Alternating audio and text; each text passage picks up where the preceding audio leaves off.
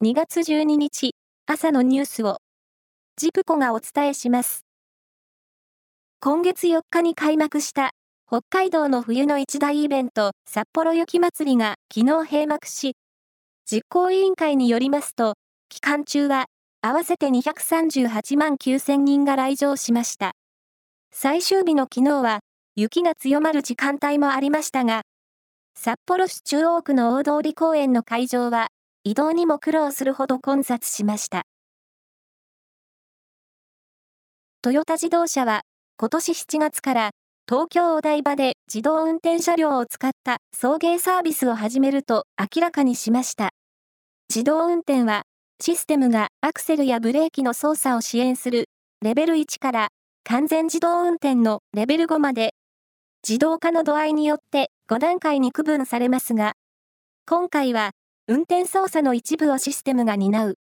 レベル2を想定しています。ロシアの侵攻を受けるウクライナの復興支援策を協議するため、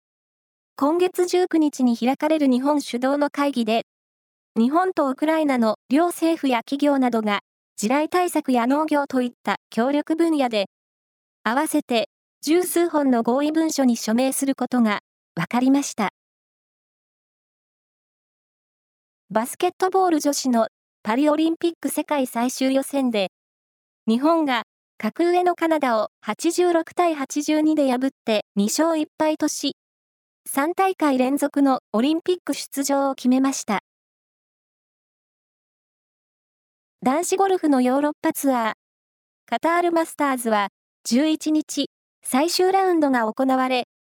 星野陸也選手が通算14アンダーでツアー初優勝を果たしました。日本勢がこのツアーで優勝したのは4人目です。大相撲の元横綱、白鵬の宮城野親方が支援する女子相撲の大会が東京都内で初めて開かれ、能登半島地震の被災地、石川県の選手も出場して会場を沸かせました。ドリームガールズ杯と名付けられたこの大会は、女子相撲の普及につなげようと、今回、初めて開かれたものです。